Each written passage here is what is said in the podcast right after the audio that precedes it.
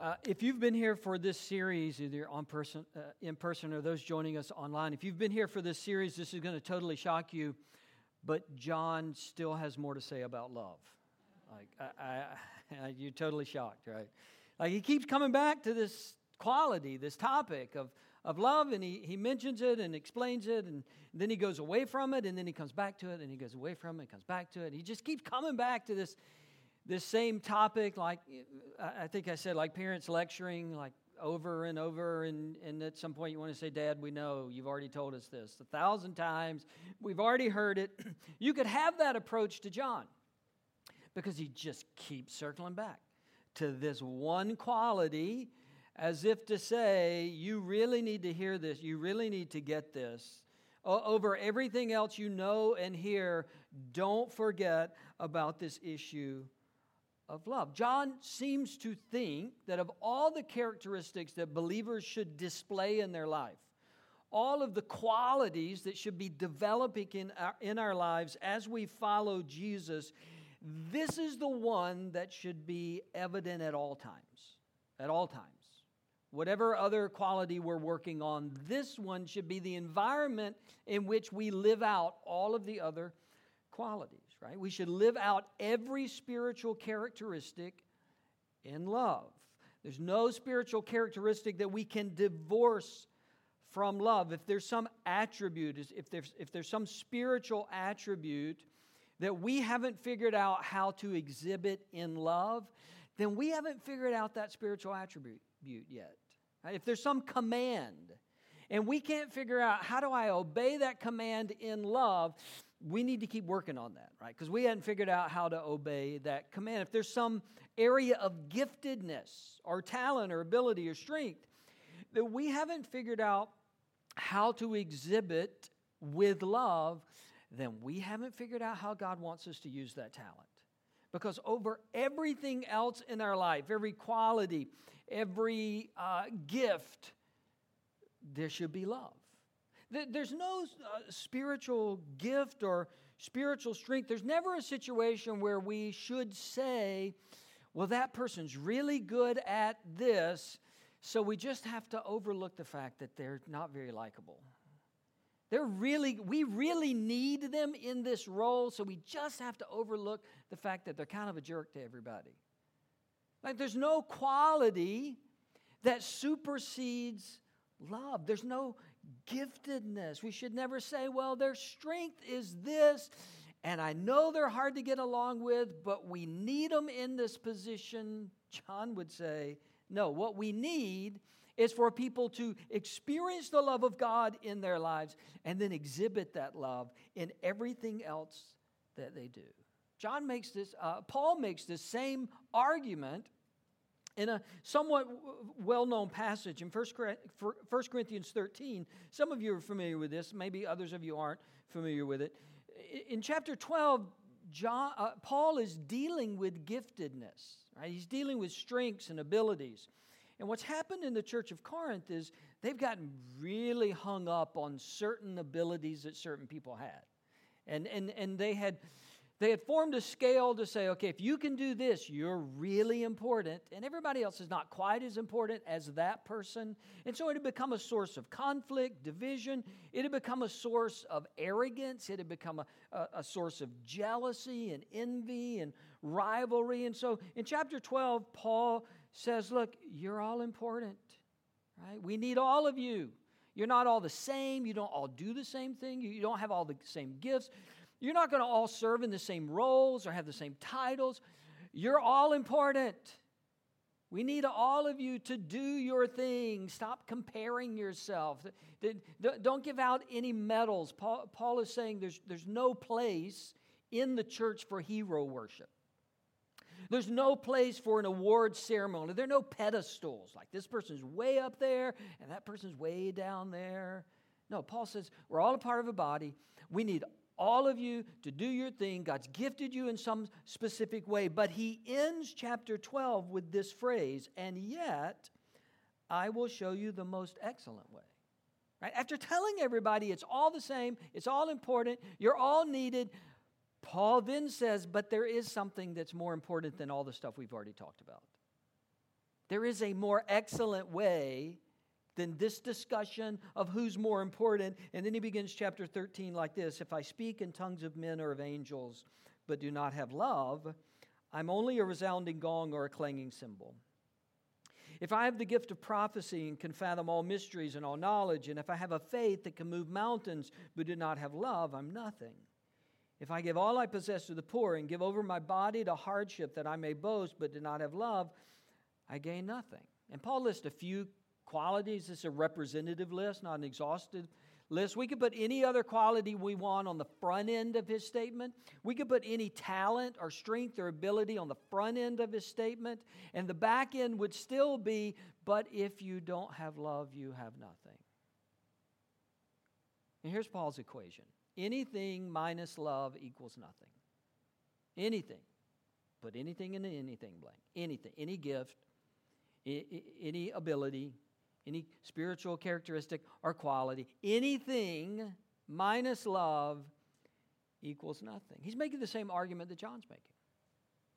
The most important quality to go over all of the other qualities is love. At the end of chapter 13, Paul writes, And now these three remain faith, hope, and love, but the greatest of these is love. And we would say faith and hope are really important. Faith and hope are really important. And Paul says, but the greatest out of those three, if those are my three picks, the greatest is love.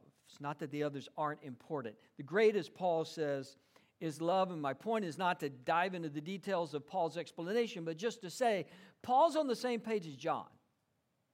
This is one we got to get right. Regardless of what else we get right or wrong, this is one we have to get right. And John keeps coming back to this same topic. And, and a part of me thinks it's because this is the spiritual quality, the personal quality that we are most likely to forget. In the world that we live in, this is the characteristic that just so easily gets bumped down the priority list especially since we live in a world that encourages conflict, it encourages sides, it encourages winners and losers, it encourages anger, right? it, it, it uh, encourages quick comebacks and clapbacks, right? That I have to win and you have to lose. We're in that world. We have a natural selfishness to all of us existing in that world and in our bodies, I think John just knew this one is going to continue to fall down the priority list. And so here's John going, Nope, we're going to put it back at the top. We're going to put it back at the top. In case you forgot, this goes at the top. You have received the love of God. Now love one another. This is uh, chapter 4 of 1 John, if you're there. We're going to jump in at verse 17. We covered the verses right before this a few weeks ago. 1 John chapter 4, verse 17. John writes, This is how love is made complete among us, so that we will have confidence in the day of judgment. In this world, we are like Jesus. This is how love is made complete among us. I want to camp for just a minute on the word among us. I know not all translations choose that word, but it chooses something similar. This is how love is made complete among us. John says that love is not just about how you individually feel, it's not just an individual state. Love is something that gets worked out, that gets used and processed and experienced among us. Apparently, John believed that love is a group project. I don't know if you liked group projects in school or not. It probably depends on which person in the group you were. If you were the person that did all of the work while others did hardly any work, you probably didn't like the group project. But if you were the person that did very little and benefited from the same grade as all of those who worked really hard, you loved, you lived for group projects, right? They saved your GPA perhaps. John says love is it's a group project. It's not about you figuring this out on your own. Maybe there's some work you've got to do in your own heart. But love is not complete by yourself. Love is completed among us. Love is love to the degree that it interacts with other people, that it's in a crowded room and still maintains love. Right? Because there are a lot of people that I love until I have to be around them, right? Are any of you that way? There's some people I love, absolutely love from a distance. But boy, too much time around them. And John knows that. John's saying, look, don't tell me how much you love people when you're on an island. Love happens among us. Love happens when we rub shoulders with one another, when we have to be in the same space with one another. Love is made complete among us. You get to practice what love really is, not when you're by yourself. You get to practice what love is only when you're with other people. Paul tells us a little bit about what love is back in 1 Corinthians 13. He writes, Love is patient, love is kind, it does not envy, it does not boast, it is not proud, it does not dishonor others, it is not self seeking, it is not easily angered, it keeps no record of wrongs. All of those are relational things. You, you, you can't be patient until you're around somebody who tempts you to not be patient. That's when you find out whether you're living in love or not. You, you can't express kindness unless you're near people that you can be kind to. Love is a group project, it's among us, it's us together. Jesus, our ultimate example, Jesus demonstrated love by coming to be among us. Right? His love was a present love. It was a tangible, it was an embodied love. He didn't love the disciples from a distance. He was with them. He was among them for 3 years. He went to people's houses. He sat there. He was among them. Jesus' love was an embodied love and the love that the Bible talks about. And, and specifically, John is talking about love within the body of Christ, within the church. Now, that love should spill over outside of the church, but John seems to be saying, look, where we're going to get started in learning how to love one another is, is because we gather together. We come together. That's why we do this. That's why we sit next to each other and we worship next to each other. That's why we get in community groups. That's why we pray together. That's why we serve together. Right? Because the, the goal of loving one another, it only happens when we're among each other. We're together with each other. This is love. It's completed among us. We found out over the last couple of years there is a lot that we can accomplish and not be together. And we had to do that for a period of time over the last couple of years. There's a lot of things we can do without being in the same room. We can communicate information without being in the same room. I can teach without anybody being here. I've had to do it before. We can pray without being in the same room. We can read the Bible without being in the same room, but John says you got to get in the same room because you can't love if you're not in the same room. It's not the same. Love from a distance is not the love that John is talking about. Love is completed, it's perfected among us.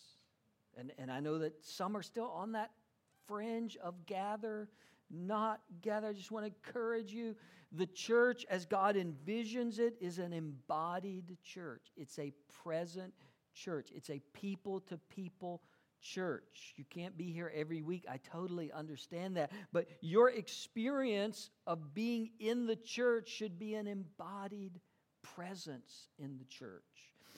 The word, the Greek word that we translate as church in the New Testament is the word ecclesia. It was not a spiritual word, it was not a religious word when the church adopted it in, in the first century to say, this is how we're going to describe our gatherings. It was simply a word that mean an, meant an assembly of people.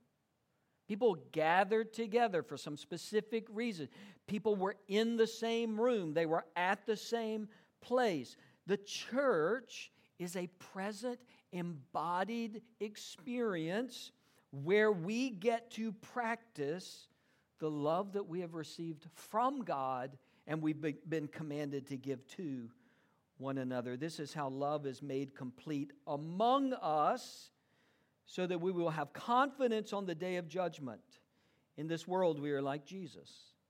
There is no fear in love, but perfect love drives out fear because fear has to do with punishment. The one who fears is not made perfect in love. Lots to get to in that passage.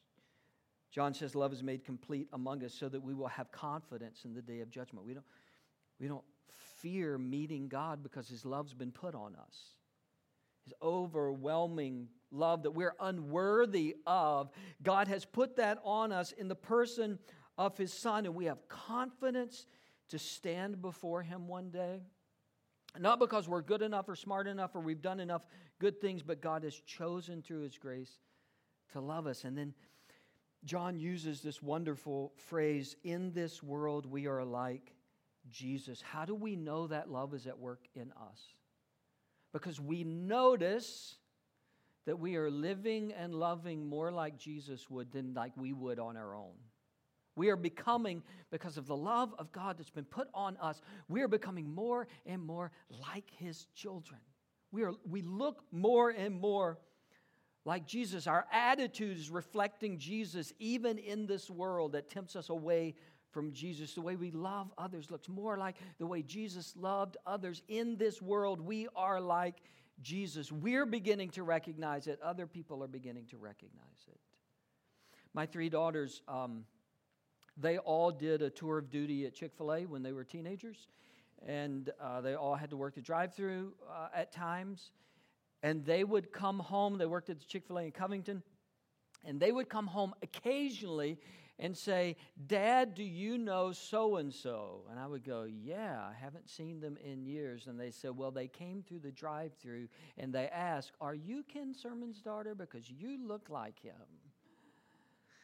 Which is always disappointing because it's better when they look get recognized for looking like their mother, but occasionally someone looks at them and they see me. They say, like, I, I know where you came from. I know who you belong to. John said, we, this love should so radically transform our lives in this broken world that people look at us and go, You look like your father.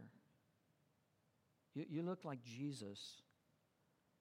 You, you reflect in this world someone who came from another world. In this world, we are like Jesus. This is the transformation that the love of God should have on us as we're resisting the molding of this world and embracing the mercy and the compassion that God wants to share through us. And, and, and John goes on there to say, this kind of love, it gets rid of fear in our life. And yes, that, that is fear of the end, the fear of standing before God, but when we know that we are fully embraced by the love of God. We have confidence that He's not going to abandon us. We release fear of our future. We release fear of our unknown because we know we're overwhelmingly loved by God, and He's not going to stop loving us tomorrow. He hasn't stopped loving us because of this new crisis that's come into our life. He's not going to stop loving us a year from now. When a different crisis enters into our life, there is a confidence getting rid of fear when I am aware of how much God loves me. Most of us had the experience of uh, initially dating the person that would become our spouse one day and maybe for many of you, those early dates, that early season, was riddled with a little bit of insecurity and fear. And like, does she like me? Does she love me? I really like her. I really want this to work. Does she? You have that whole initial, does she, doesn't she, does he, doesn't. And that eventually gives way, hopefully, that eventually gives way to like this confident yeah, I, I, love her. She loves me. That we are committed to one another. There's no guessing anymore. There's no wondering anymore. It's us and it's going to be us. That's how our relationship with God is. I guess we grow in love as we understand His love for us. It, it just pushes back fear in our life. That's not to say that hard things don't come into our life. That's, that's not to say that we don't question some things. There's some things we don't understand. That's not what it means. It just means we have a confidence that God's love hasn't changed just because my circumstances have changed. It, it doesn't mean when we use this language of not having fear, it, it doesn't mean that we stop using wisdom. That's not what it means, right? I don't fear buses. I'm not going to step out in front of one, though, right? It's not some weird, uh, I'm not afraid of anything. It's, I am confident that God has me, that He loves me, that I am walking in, living in His love. I'm going to meet Him one day in love, not in punishment, not in judgment. I'm going to meet Him through the love of Jesus, and I am confident in that. John writes in verse 19 We love because he first loved us. Whoever claims to love God yet hates a brother or sister is a liar. For whoever does not love their brother and sister whom they have seen cannot love God whom they have not seen. And he has given us this command anyone who loves God must also love their brother and sister. John has this wonderful way of making his topics extremely practical, of giving us the theological, giving us the mysterious, the God of the universe, God who created the universe loves you. He knows you individually, not just kind of a blanket love everybody. He loves you individually.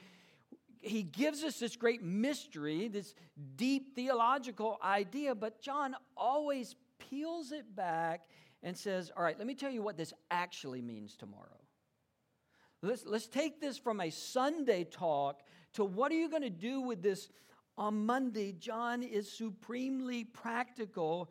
And he tells us, look, our, our love for God, it gets proven tomorrow by how well we love each other. That's the proof. Our love and commitment to God, it's going to be proven by how well we love each other don't tell us how much you love God. Let us see how much you love the person that'll be in front of you tomorrow. In Christian belief, one of, one of the core beliefs, core doctrines we might call it, is the belief that every human being is created in the image of God. They bear the eternal value and image of God. In Genesis 1, God says to the Trinity, Let us make humans in our image. Let's, let's stamp them with our eternal image and every human that you see. On any given day, any, any human that you lock eyes with, they bear the image of God. And John says that the test for us is not how well we can explain how much we love God. The test for us is we're going to go about our business tomorrow, and God is going to be in front of us all day. His image is going to stand in front of you all day. The test of love is how well do you love other people who bear the image of God? This image of God idea, it has to impact every issue we face that deals with humanity. Right? Because every human is an image bearer. And so, social issues and political issues and economic issues and racial issues and life issues and death issues, why are they important to us? They're important to us, first of all, because every human being bears the image of God. Not whatever label we put on them or whatever demographic we assign them to or whatever we think of them. God has been very clear that every human bears his image. So the question of love is not just how do you feel about God, it's how do you love the image bearer that you meet every day? Jesus tells a story along these same lines in the Gospels. Jesus says at the end, the king, God, is going to separate people into two groups, and to one group, he's going to say, Thank you. You fed me when I was hungry. You gave me something to drink when I was thirsty. You clothed me when I was naked. You welcomed me in when I was the stranger. And those people are going to go, We never saw you. And God's going to say, You saw me and every human that you did something for. That was me, the king is going to say. Every human bears the image of God. So John, again, rips this out of the theoretical, drops it into the practical, and says, I want to know how well you love the person in front of you. Not how well you can describe how much you love God. Love the image of God that is in front of you day after day. A, a brief comment about this love fear thing as it relates not to our relationship to God, as it relates to our relationship to other humans. This is the comment We cannot love those we fear, and those who fear us will not feel loved by us, which is probably a much longer discussion, but I just want to I just want to say if there is within us something that distances us from groups of people, if there is a fear of those people, if there's fear of some group that we have determined is the other, they're the other, they're them, they're those people, if we have fear towards a person or a group of people, love is never going to connect us to that person. If there is somewhere deep within us a chasm that we put between ourselves and someone else, if there is a prejudice that resides deep within our heart towards someone else. John says love gets rid of that. Love can't survive in an environment where I fear, I distance myself from another person or another group of people. Love seeks to close that gap. Love seeks to bridge that distance not back away from people, but move towards people. And where there is fear on my part towards a person or a group of people or a label of people or a demographic of people, love's not going to be experienced in that relationship. John round, rounds out this idea. He covers his bases, which is great because I like to cover the bases. He covers his bases in chapter 5, verse 1, where he writes Everyone who believes that Jesus is the Christ is born of God, and everyone who loves the Father loves his child as well. John doesn't run towards love and abandon everything else, right? John comes back to belief. Like, yeah, we got to believe in Jesus. Right? Love is not an excuse to abandon what is true. John is not saying that love makes up for believing all the wrong things. And as he rounds things out, John says, yes, believing in Jesus is still important. Believing what is true is still important. He goes on, this is how we know that the love uh, that we love the children of God by loving God and carrying out his commands. John doesn't back away from obedience, right? We said there were three tests that John gives. God, uh, John gives the belief test. Do we, do we believe what is true? The obedience test. Do we obey the commands of God? And then the social, ethical, moral test of do we love one another? And, and even though John keeps raising the banner of love, even though John knows this is the one we miss the most, he's always going to come back and say, but you know, it, it's, you need to believe the right things. You need to obey. He goes on. In fact, this is love for God to keep his commands. And his commands are not burdensome, for everyone born of God overcomes the world. This is the victory that has overcome the world, even our faith. Who is it that overcomes the world? Only the one who believes that Jesus is the Son of God. Right? John is not one of those teachers who says, just love everybody and nothing else matters. Just love everybody. It doesn't really matter what you believe or what you worship or, or how you go about your spiritual activities. No, John says you got to love. We miss love so many times. We get it wrong when it comes to love so many times. And what you believe is important. The truth is important. Jesus is important. Obedience is important. How many of you, by show of hands, how many of you don't like your food to touch? You're one of those people. Yeah, there's some medication or something for that because that's that's definitely a sickness. I'm not one of you. Like I don't really care. kind of how I mean, there's a point at which I care, but uh, in general, I don't mind things touching. I don't want, I don't want my cake soaking up my barbecue sauce, but just like beans and corn and mashed potatoes, like, yeah, they can touch. And it's not a problem for me. If you and I go to a Mexican restaurant, then um, more times than not, average, let's call it 51%, 51% of the time, I'm going to get the, uh, the burrito supreme with chicken. Right. And then, like 40% of the time, I'm going to get fish tacos because I'm pretty partial to fish tacos as well. But in general, basically, burrito supreme with chicken. And like 10%, I'll get like the speedy number five or whatever, you know, whatever that lunch thing is. Burrito supreme with chicken is one of God's greatest creations, we can just be honest. And, and the reason I ask about food touching is because what makes the the burrito supreme so magical is that it's just all in there, right? It's not divided out. It's just it's touching, it's with each other. You got lettuce and you got chicken and you got pico and and sometimes you got grilled onions and peppers and then you got just cheese sauce, right? Cheese sauce. And there's no boundaries. There's, cheese sauce has no boundaries. It goes all over wherever and you just eat it all at the same time.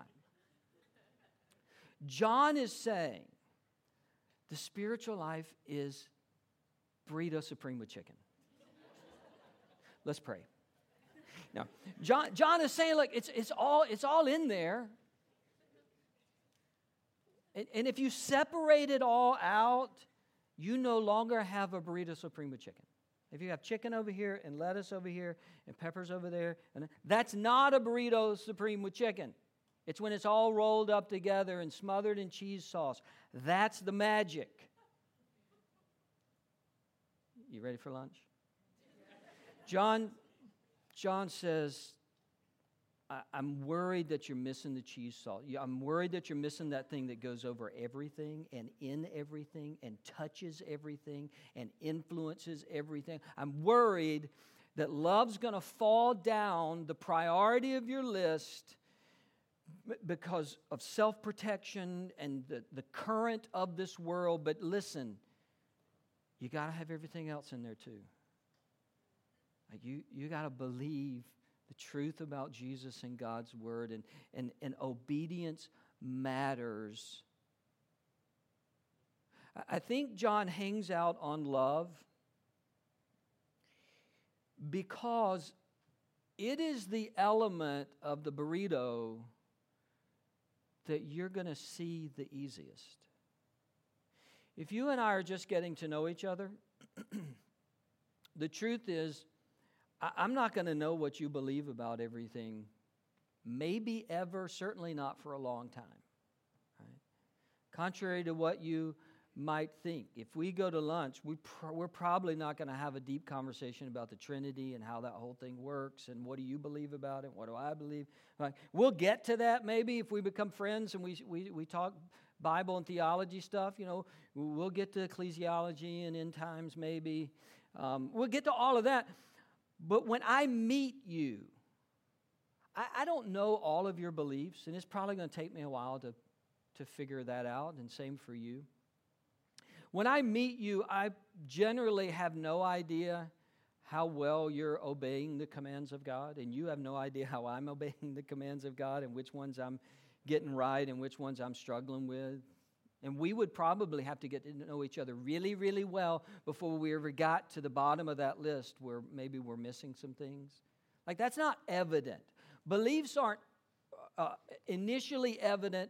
Obedience is not initially evident. You know what's initially evident if I'm just around somebody for a little while is do, the, do they love people? Like, what is this person like? As you're interacting in the world, the first read people are probably going to have on you is is not how theological you are, even though that's important, in the burrito.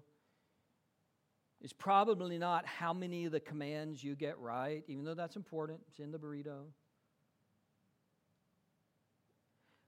They're going to assess initially is this somebody that cares about other people? Do I sense compassion from this person? Is this a merciful person? Is this a gracious person? Is this a loving person? That's what they're going to see first. It's not more important, it's just what's going to be out there first. When unbelievers interact with us, they probably don't even care what all of our theological beliefs are at first. They don't care what our list of obedience is.